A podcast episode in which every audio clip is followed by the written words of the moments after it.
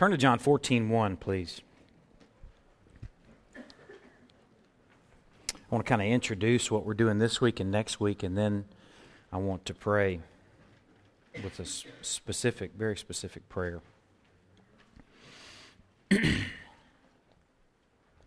John 14 is, um, just give you a little bit of context before I read this passage. It's a passage that will be familiar to you if you've been here these last few weeks.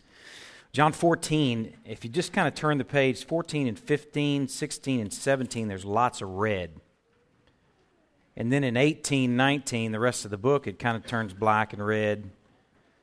These four chapters here, 14, 15, 16, 17, are really in many ways kind of the last words that Jesus shared with his disciples. Now, he talked with them again after the resurrection, but these are hours before he is to be nailed to a cross.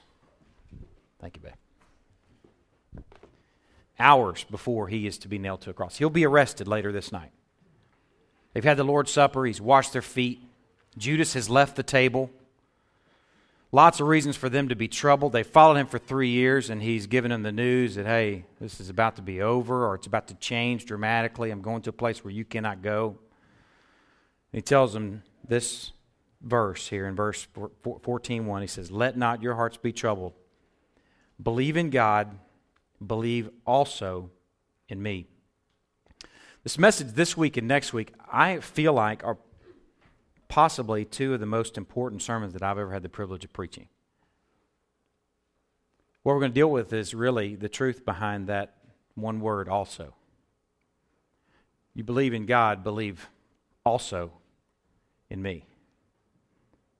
What Jesus is speaking to here and what he deals with in the rest of this chapter is he deals with his own godness.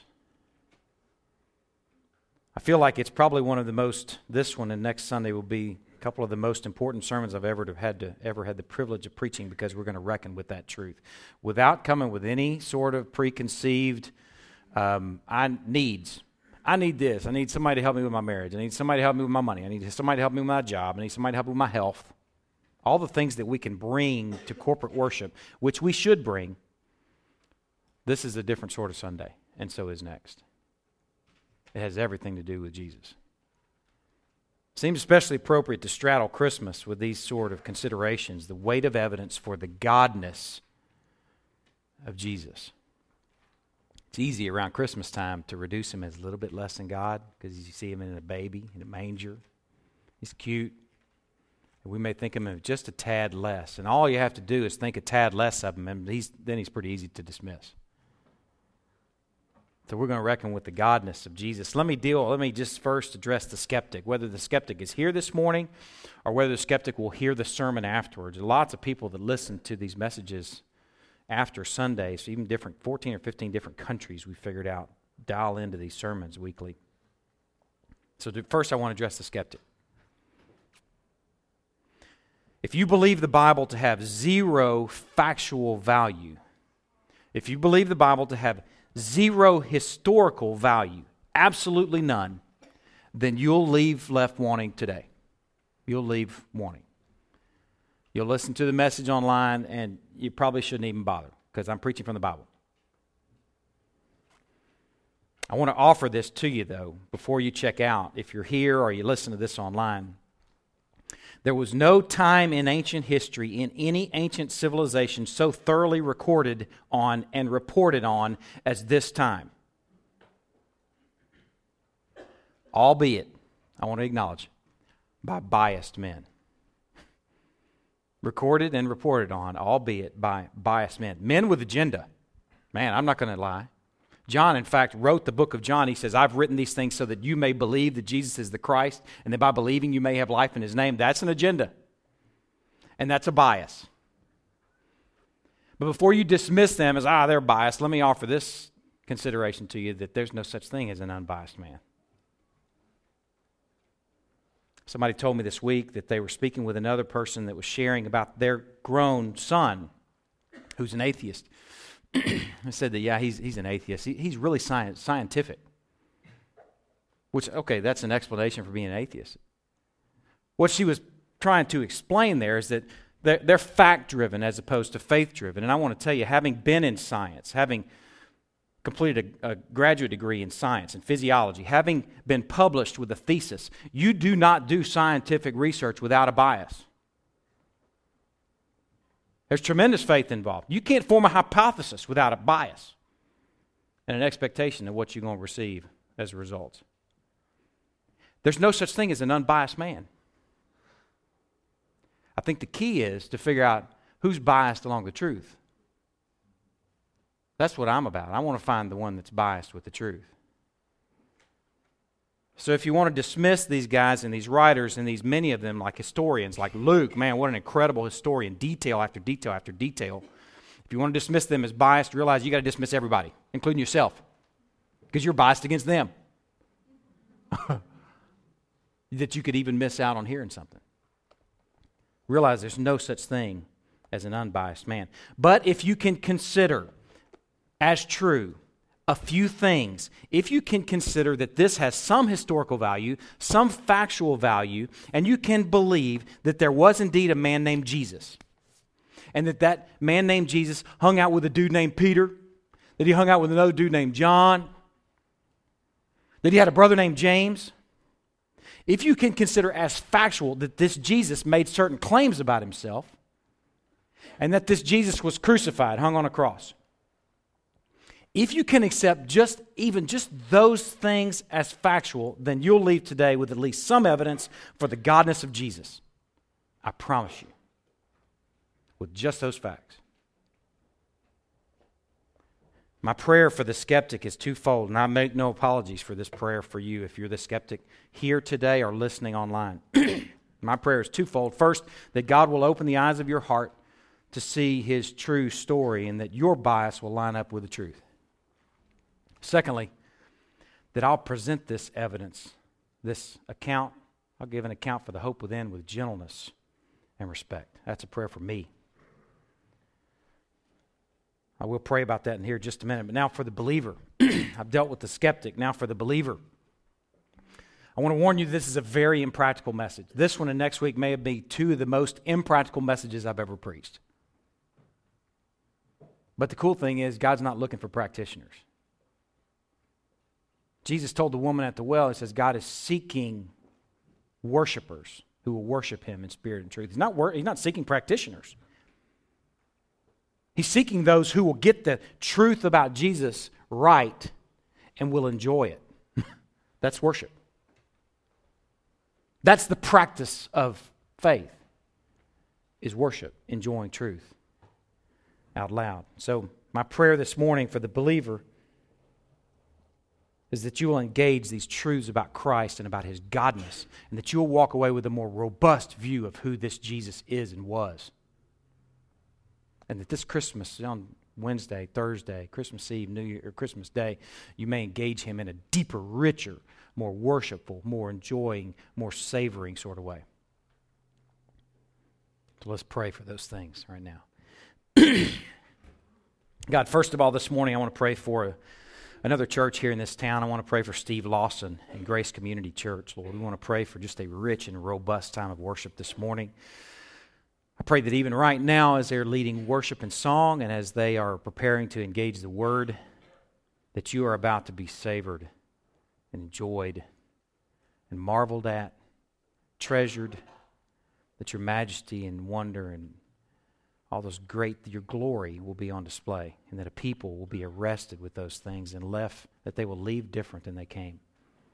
Lord, I pray for Steve and his family. I pray that Steve, as he's preparing to teach and preach each week, that he is being wrecked and undone, he's being disassembled and rebuilt, that he's growing downward in humility and upward in worship and wonder, that he's amazed by grace, that he's left that way to where it invades his Wednesday evening with his family, his Thursday breakfast with his wife, where it invades his shepherding time and pastoral time as he walks with people, and where it invades his sermon preparation, where it invades every single area of who he is, and that you will use him for your glory.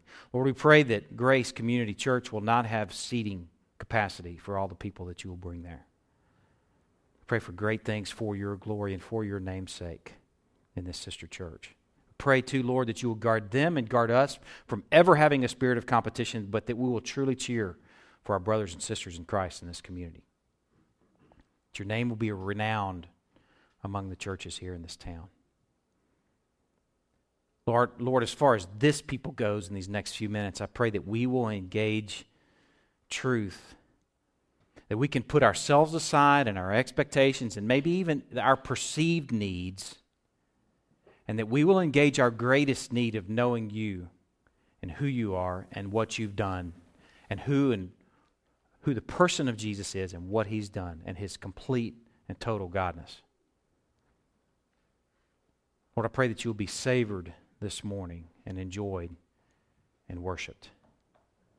I turn this time over to you for your glory. In Christ's name we pray. Amen. I want to share with you six things this morning. Six things this morning, five things next week. Six things. I'm going to keep you in the Gospels. I'll go to a couple different places, but I want you to visually engage some passages that I would like to take you to. The first thing, and let me tell you too as we go, the six things they grow more and more robust. The first three things, they're sort of light. I'm going to confess. They're sort of light in terms of evidence because a crazy man could do what the first three things, which you'll see in the first three things.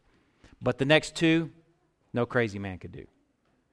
So just be ready. Take them in capture them, sort of like satellites, grabbing satellites, grabbing truths, and let's see by the end of the morning where you land on the godness of Jesus. John chapter 14, verse 13. We'll get here in a few months, but for now, verse 13 says, Whatever you ask in my name, this I will do. Remember, he's speaking to his disciples in the final hours before he goes to the cross. Whatever you ask in my name, this I will do, that the Father may be glorified in the Son. Listen to what he says next. If you ask me anything, in my name, I will do it. If you let that passage sort of follow the pattern of verse, verse 1, you believe in God, believe also in me, then what he's saying there is, you believe or you pray to the Father, now pray also to me. He's saying, if you ask me anything in my name, I will do it. This is the same, very same Jesus who taught them to pray, saying, Father, hallowed be your name to pray in the Father's direction. And he certainly modeled it. But here in these final hours, he's kind of introducing them to a new concept. It's okay to pray to me too, because I'm God also. He instructs them to believe in God, to believe also in Him, and as they pray, to pray to God the Father, but to pray also to Him. I have to confess to you, this concept is very undeveloped for this Baptist because it's a little bit charismatic. It is. You dial up TBN or some of those other stations, man, all, all they're talking to is Jesus. I think it needs to be done proportionately. Most of the time, Jesus is praying to the Father, and there's very few pictures of anyone praying to Jesus. But there is one picture I'll take you to. You don't need to go there. I'll share with you what it is. It's in the book of Acts, chapter 7, verse 59. You may remember the story about Stephen, the deacon, the preaching deacon, who could bring it, preaching a message and getting stoned for it. Toward the end of his sermon, he says these words as he's about to breathe his last. He says, Lord Jesus, receive my spirit. He's praying Christward. So it seems as if Jesus is teaching his followers to pray also to him. I think it should be proportionally, but it seems to be okay to say, Jesus, be enjoyed this morning. But the reality is, he could have been crazy. Anybody could say, pray to me, right? I could tell you that, and you'd say, man, that dude's crazy. I'm not going to that church anymore. So it could have been a loon. Let's look at the second one. First is he taught his followers to pray to him. Second, that he forgives sin. I'm going to share a passage with you from Jeremiah.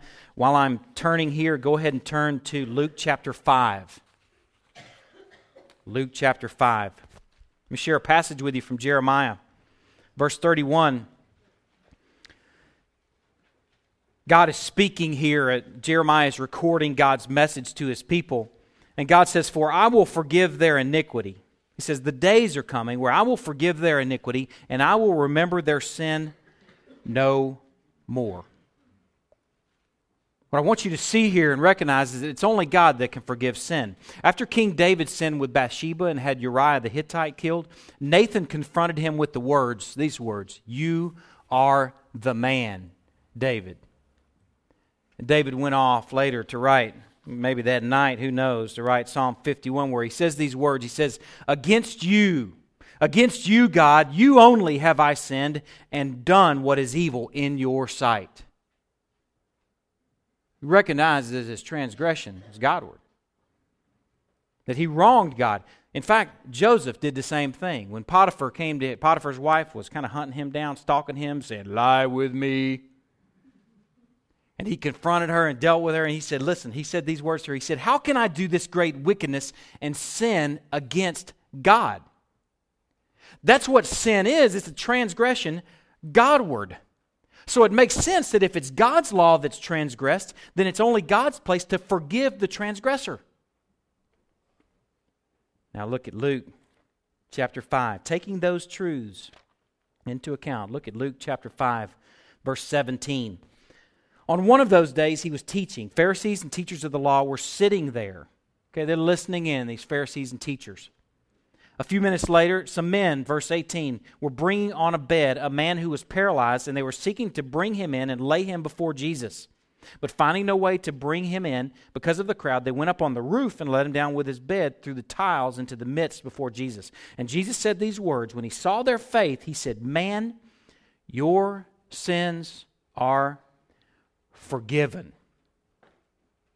Don't think for a moment this wasn't a big deal because look what happens next. The scribes and the Pharisees began to question, saying, Who is this who speaks blasphemies? Who can forgive sins but God alone? There's gravity to him saying, Man, your sins are forgiven.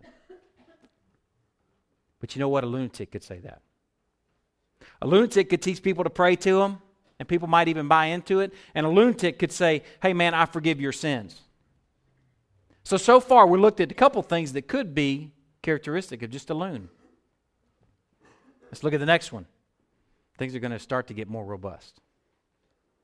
The next one, he owned up to his godness at great personal cost. Turn to Matthew chapter 26.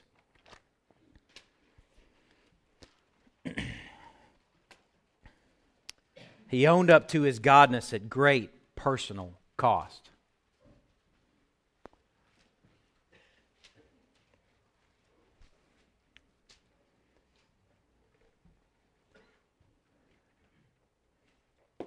Matthew chapter 26, starting in verse 63. It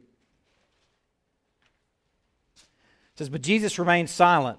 And the high priest, that's Caiaphas, said to him, I adjure you by the living God, tell us if you are the Christ, the Son of God. This is the trial, or one of the first trials, with the Caiaphas, the high priest.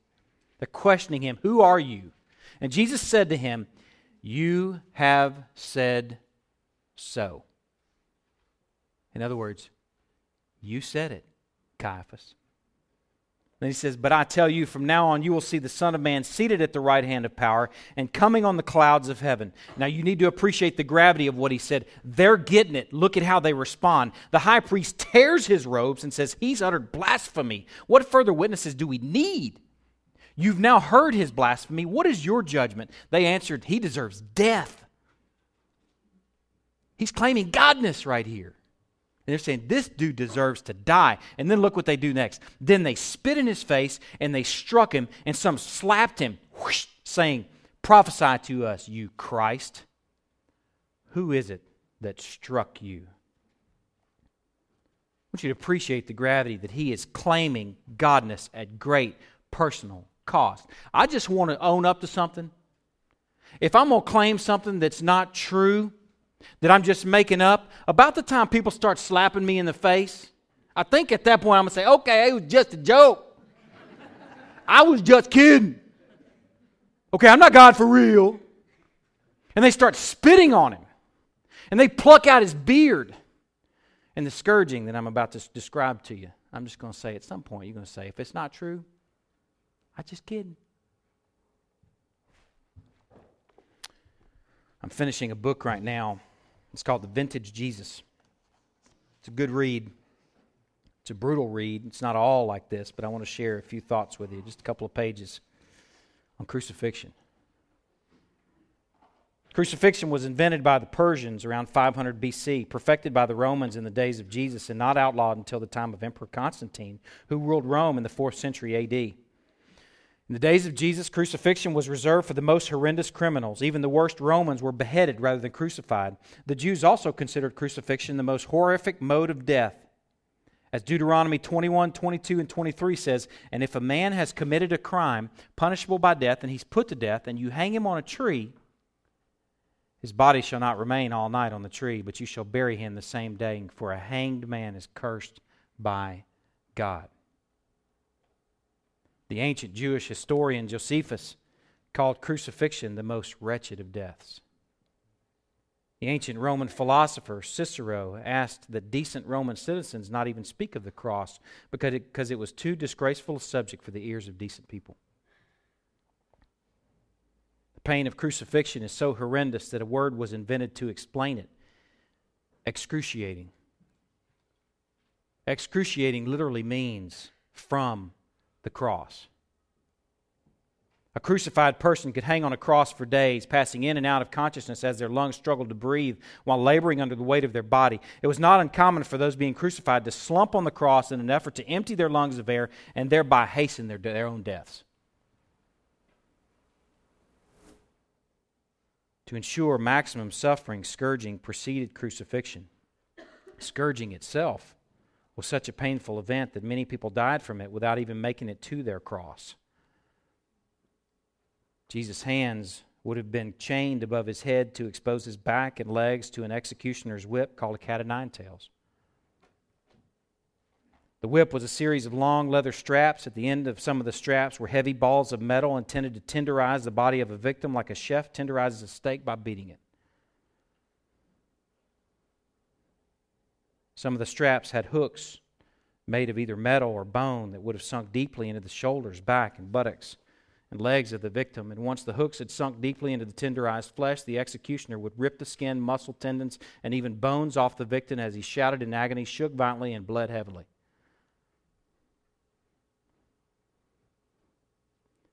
I just kidding. Please don't hit me again. Please don't hit me with that thing again. It's just a joke. Jesus then had a crown of lengthy thorns pressed into his head as onlookers mocked him as king of the Jews. With that, blood began to flow down Jesus' face, causing his hair and beard to be bloodied and matted mess, and his eyes to burn as he strained to see through his own sweat and blood. Jesus was then forced to carry his roughly hewn wooden crossbar, perhaps 100 pounds, on his bare, traumatized, bloodied back and shoulders to the place of his own crucifixion. The cross was likely already covered with the blood of other men. Timber was so expensive, the crosses were recycled, so Jesus' blood mixed with the layers of blood from countless other men who had walked the same path before him. Despite his young age and good health, Jesus was so physically devastated from his sleepless night, miles of walking, severe beating, and scourging that he collapsed under the weight of the cross, unable to carry it alone. A man named Simon of Cyrene was appointed to carry Jesus' cross. Upon arriving at his place of crucifixion, they pulled Jesus' beard out, an act of ultimate disrespect in ancient cultures. They spat on him, they mocked him in front of his friends and family. Jesus, the carpenter, who had driven many nails into woods, wood with his own hands, then had five to seven inch rough metal spikes driven into the most sensitive nerve centers on the human body in his hands and feet. Jesus was nailed to his wooden cross. Then he was lifted up, and his cross dropped into a prepared hole, causing his body to shake violently on the spikes. In further mockery, a sign was posted above Jesus that said, Jesus of Nazareth, the King of the Jews. At this point during a crucifixion, the victims labored to breathe as their body went into shock. Naked and embarrassed, the victims would often use their remaining strength to seek revenge on the crowd of mockers who had gathered to jeer at them. They would curse at their tormentors while, while urinating on them and spitting on them. Some victims would be so overwhelmed with pain that they would become incontinent, and a pool of sweat, blood, urine, and feces would gather at the base of their cross. Jesus' crucifixion must have been a grotesque scene hundreds of years in advance. The prophet Isaiah saw it this way He was despised and rejected by men, a man of sorrows, acquainted with grief, and as one from whom men hide their faces, he was despised, and we esteemed him not. Surely he has borne our griefs and carried our sorrows, yet we esteemed him stricken, smitten by God, and afflicted. All it would take is a slap from me. I'm just kidding. He owned it, man. He owned it. Great. Terrible. Personal cost. He did not recant. But he could have been crazy, right? Crazy man could do that. Maybe. Let's look at the next two truths. He claimed sinlessness. Turn to John chapter 8. Man, things are about to get real fat, rich, robust. There's chest hair on these next two truths. I, I mean, I want to be gentle and respectful for the skeptic, but I'm just saying, please engage this. Believers, please engage these next two truths.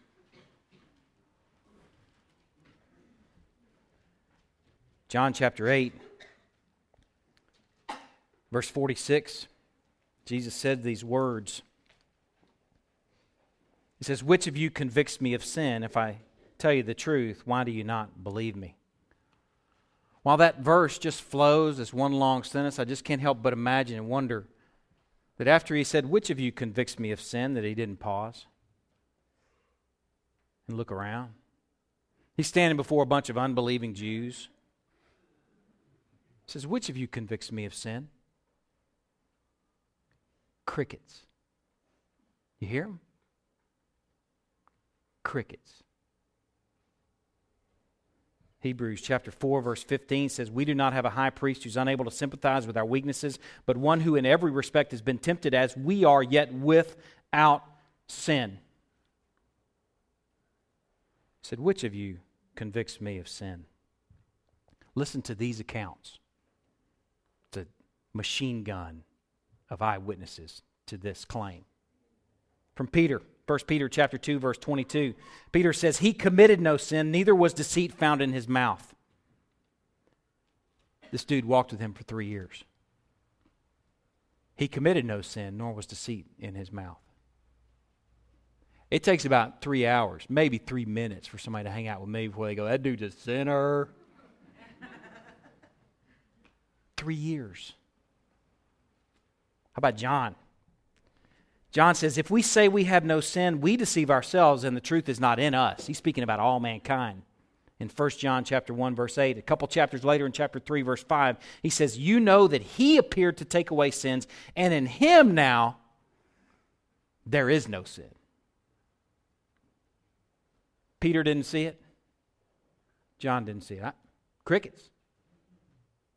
Anybody got anything against him? Crickets. How about James? Now, James was his brother. now, we might be able to kind of put on a show for friends and, you know, acquaintances, but our family really knows this, don't they? That's why, man, if my, one of my brothers shows up and they're visiting and they're going to be here on a Sunday, I'm like, oh, man, do I have to preach? Because I'm like totally DQ'd in front of family. reality is, I'm, anybody's DQ'd in front of any of you. But family knows you. His own brother, James, said this about him. He said, You have condemned, you have murdered the righteous person. He's dealing to unrepentant rich people. And he says, He does not resist you. You have murdered the righteous person. That the is important. It's called a definite article. He is identifying the righteous person as his very own brother. Spent 30 something years with him. He says, Oh man, he was the righteous person. How about Paul? 2 Corinthians chapter 5 verse 21 he says for our sake he made him to be sin who knew no sin so that in him we might become the righteousness of God him who knew no sin. I hear somebody out of left field.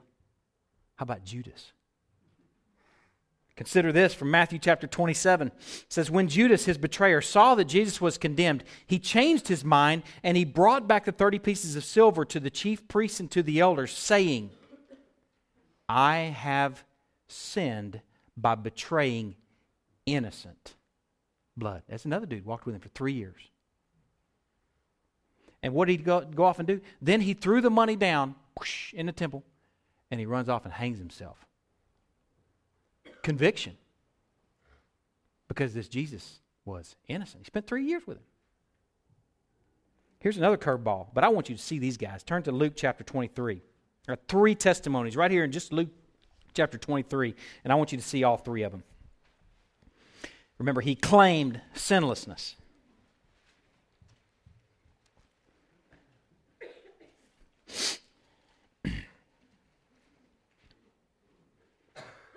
Here's a testimony from an unlikely character, a guy named Pilate. Verse 23, excuse me, verse 22 of chapter 23, he says, A third time he said to them, Why? What evil has he done? I have found in him no guilt deserving death. Look over to chapter 39. I mean, excuse me, verse 39 of the same chapter. This is from another unlikely character, a criminal.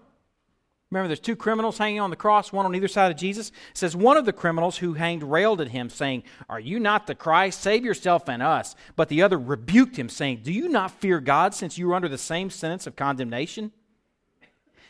And we indeed justly, we indeed justly, in other words, are being crucified, for we're receiving the due reward for our deeds. But this man, this one between us, has done nothing wrong. Apparently, the cross is a place where your true colors are going to come out as you urinating on everybody and spitting on them, as you're dying naked in front of them. But this Jesus did it differently. And these two guys, one not recognizing, one recognizing, saying, something's different here. This guy has done nothing wrong. Here's one more testimony in the same chapter, verse 44. It was now about the sixth hour. That's 3, 3 p.m. in the afternoon. And there was darkness over the whole land until, the, excuse me, sixth hour is high noon. Ninth hour is 3, 8, 3 p.m.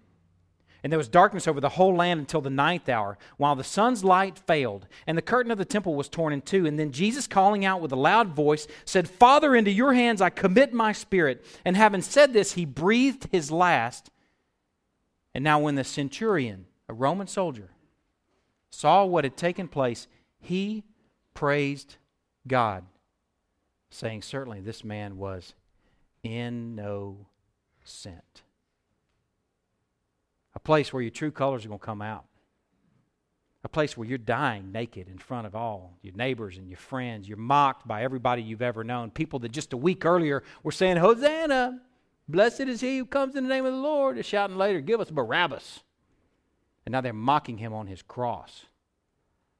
And he's dying so remarkably that a Roman soldier is standing before him, worshiping God, saying, Certainly this man was innocent. I've never seen anything like the way this man died. I've seen millions of people, not millions, hundreds of people crucified as a Roman soldier. Maybe I was in charge of the crew that nailed the nails, that slapped him, that spit on him, that mocked him, that put a purple robe on him, put a crown of thorns on him, that nailed him to the cross. And I'm sitting here at the, the ninth hour when he's breathing his last, going, I've never seen anything like this while it's dark.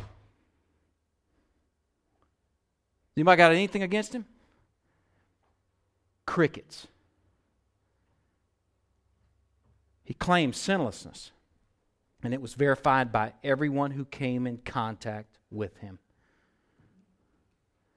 I don't know about you, man, but this adds some weight to the first three. He's teaching people to pray to him. He's forgiven sins. What was the other one? Yeah, he owned his godness at great personal cost. Can't forget that. Man, this adds weight. It adds weight to those things. Was he just a sinless, crazy man, or was he sinless perfection, fully man and fully God, worthy of worship and adoration? Here's the next one. He performed miracles, proving his power. Since you're in Luke, let me just take you on a little two second exercise. Turn back to Luke chapter 4. I'm not even going to read scripture, I just want to show you the headings. Your headings might be a little bit different in your Bible, but the headings in my Bible, in the ESV, starting on page 861, where it's Luke chapter 6, Actually, uh, starting on page, page it says, Jesus heals a man with an unclean demon. The next page, Jesus cleanses a leper. Jesus heals a paralytic. The next page, he heals a man with a withered hand. The next page, Jesus heals a centurion's servant. Jesus raises a widow's son. Jesus heals a demon possessed man. Jesus heals a woman and Jairus' daughter. Jesus feeds 5,000. He heals a boy with an unclean spirit. Just the headings, man, just look at them. He made these claims. He went to the cross, sticking to those claims. He claimed sinlessness, and a bunch of people said, sure enough was. And then here he's displaying his power. He fed thousands with a few loaves and fishes. He walked on water. He gave sight to the blind. He gave working legs to the lame. He raised the dead. He turned water to wine. He calmed the wind and waves with a spoken word. He demonstrated his godness with power, real, legit power. I was getting breakfast for the boys the other morning. Evan hadn't come down yet. Daniel was the first one down. I'm in the kitchen. Daniel was a little bit quiet, you know. He's usually a little happy lad coming down, bebopping, you know. But he's a little bit quiet, so I thought I'd kind of cheer him up a little bit. So I was acting like a magician while I was getting his food together. I'm pulling stuff out of the fridge. Voila! Out of the cupboard. Abracadabra. I'm pouring juice. Really being dramatic and everything. And Daniel's just kind of looking at me, still kind of, he's not even smiling. I'm working hard, man. He says, That's not magic. That's not real magic. I was like, oh, okay, well, maybe not. Okay, Luke, what do you want? I'm getting Luke's food together, and Luke is into this fried egg thing. So I'm frying up an egg for him on the stove. And there's a kind of ambient noise thing, you know, where you just hear things, but you don't really connect to them. Daniel's singing as he's eating his Cheerios. That's what, that's what his request was. Easy. He's eating his Cheerios, and I hear kind of this ambient noise of him singing. And then I tuned into what he was saying. And he was singing a little song that really, I don't even know what the tune was. Something like God and Jesus can do magic. God and Jesus can do magic. He's singing this over and over again. And I connected to it. I said, Whoa, wait a minute. What did he just say? And when I realized what he said, I said, Daniel, what did you just say? He said, Well, God and Jesus, now, they can do magic. I mean, what he's thinking is, he's thinking, dude, you don't have game, but God and Jesus, now they've got game. They can do some pretty amazing things. And I stopped him. I said, Daniel, now, first of all, you separating God and Jesus. Jesus is God. There's, let's say, God the Father and God the Son. And let's deal with your thoughts that they do magic. So Daniel, magic is really smoke and mirrors and sleight of hand and sh- you know shadow and shift and flare. That hey, look at my hand over here while I'm doing this with my other hand. Where you're given the illusion of power. You're given the illusion of being able to do things. And I want you to know, Daniel, that God the Father and God the Son are actually powerful. There's no smoke, there's no mirrors, there's no abracadabra, hocus pocus, there's none of that. I mean, he's just walking on the waves, man. High step the high seas. He's saying, Get up, dead person. Come forth. And man, they're vacating tombs. Thankfully, he called him by name. Otherwise, the whole, whole graveyard would have emptied. He's not a magician. Man, he is power. So I asked him, I said, Daniel, are God and Jesus magicians? He said, No, sir. And I said to myself in my little quiet place in my heart, I said, Lord, thank you for a teachable moment. Thank you for that reality that God, you are not a magician, just smoke and mirrors, the illusion of power, but you are God indeed, legit. That you are power indeed, Jesus. Jesus showed that he owns the creation that he made all the laws that we're bound to, like gravity, like time, like space, like biology, like meteorology, like physiology. He owns them. They bow to him. And the best miracle of all was that he left an especially sealed and guarded tomb quite vacant, and his resurrected life was witnessed by hundreds. He left grave clothes lying, and he was touched by Thomas. He left Romans bewildered and Jews frustrated, the ones who crucified him. He left them upset while he ate fish breakfast with his disciples on the seashore. It's the ultimate display of power. Many of those witnesses who witnessed his death went on to be crucified, disemboweled, beheaded, martyred in some way, or lost everything. You think of some, uh, someone they say, It's just a joke. He didn't really rise, he didn't really do all those things. But they submitted to the brutality. The reality is, nobody will die for a magician.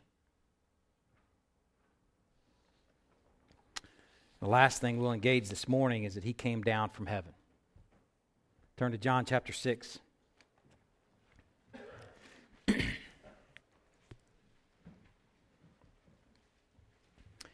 He came down from heaven. I did a study on things that came down from heaven. I found manna, I found quail. You may remember the story of the Jews moving through the desert, through the wilderness. I found other accounts where Elijah called down fire from heaven, where fire came down from heaven and consumed Solomon's sacrifice when he dedicated the temple. The psalmist wrote of God looking down from heaven. Isaiah wrote of rain and snow coming down from heaven. Nebuchadnezzar had a dream of a holy one that came down from heaven. And Peter had a vision of a sheet that came down from heaven with all sorts of goodies on it. Pork. Thank goodness. What I found for just from that little study is it looks like judgment and sustenance and messages, important messages come down from heaven. But I only found one account of a man who came down from heaven, and that's our Jesus. John chapter 6, verse 33, he says, For the bread of God is he who comes down from heaven and gives life to the world. Verse 38, he says, For I have come down from heaven, not to do my own will, but the will of him who sent me. The listeners appreciated the gravity of what he was saying. Look in verse 41. They're frustrated at what they're hearing. It says they grumbled about him because he said, I'm the bread that came down from heaven. They weren't frustrated about him saying, I'm bread. They're frustrated about where he's saying he's coming from. Because what do they say next? He says, Is not this Jesus, the son of Joseph, whose father and mother we know? Isn't this Jesus of Nazareth? How does he say, I've come down from heaven? And then in verse 51, he says, I am the living bread that came down from heaven. If anyone eats of this bread, he will live forever. And the bread that I will give for the life of the world is my fresh, is my flesh. He says, I, basically, he's saying, I am like manna that doesn't spoil. I'm like manna for hungry, hungry travelers. That when you eat it, you will not die. And you need to appreciate what he's saying when he's saying, I'm coming down from heaven, that that can only be achieved by someone who already was. I've held enough babies to know that babies are almost heavenly. And you can even say, man, it's just heavenly, especially like a C section baby. Golly. No combat. I mean, you just, voila. Beautiful, man. But I got news for you. They didn't come from heaven. They are produced and delivered right here on earth. But this Jesus already was. There was never a time when he was not. John chapter 1, verse 1 says, In the beginning was the Word, and the Word was with God, and the Word was God, because he already was. When the beginning came, guess what? He already was. Revelation chapter 1, verse 8, he identifies himself as the one who was, the one who is, and the one who is to come. It's in red letters. Go look at it. He's talking about himself. So when you celebrate Christ's birth this year, don't make the mistake of thinking that's when and where he began, for he already was.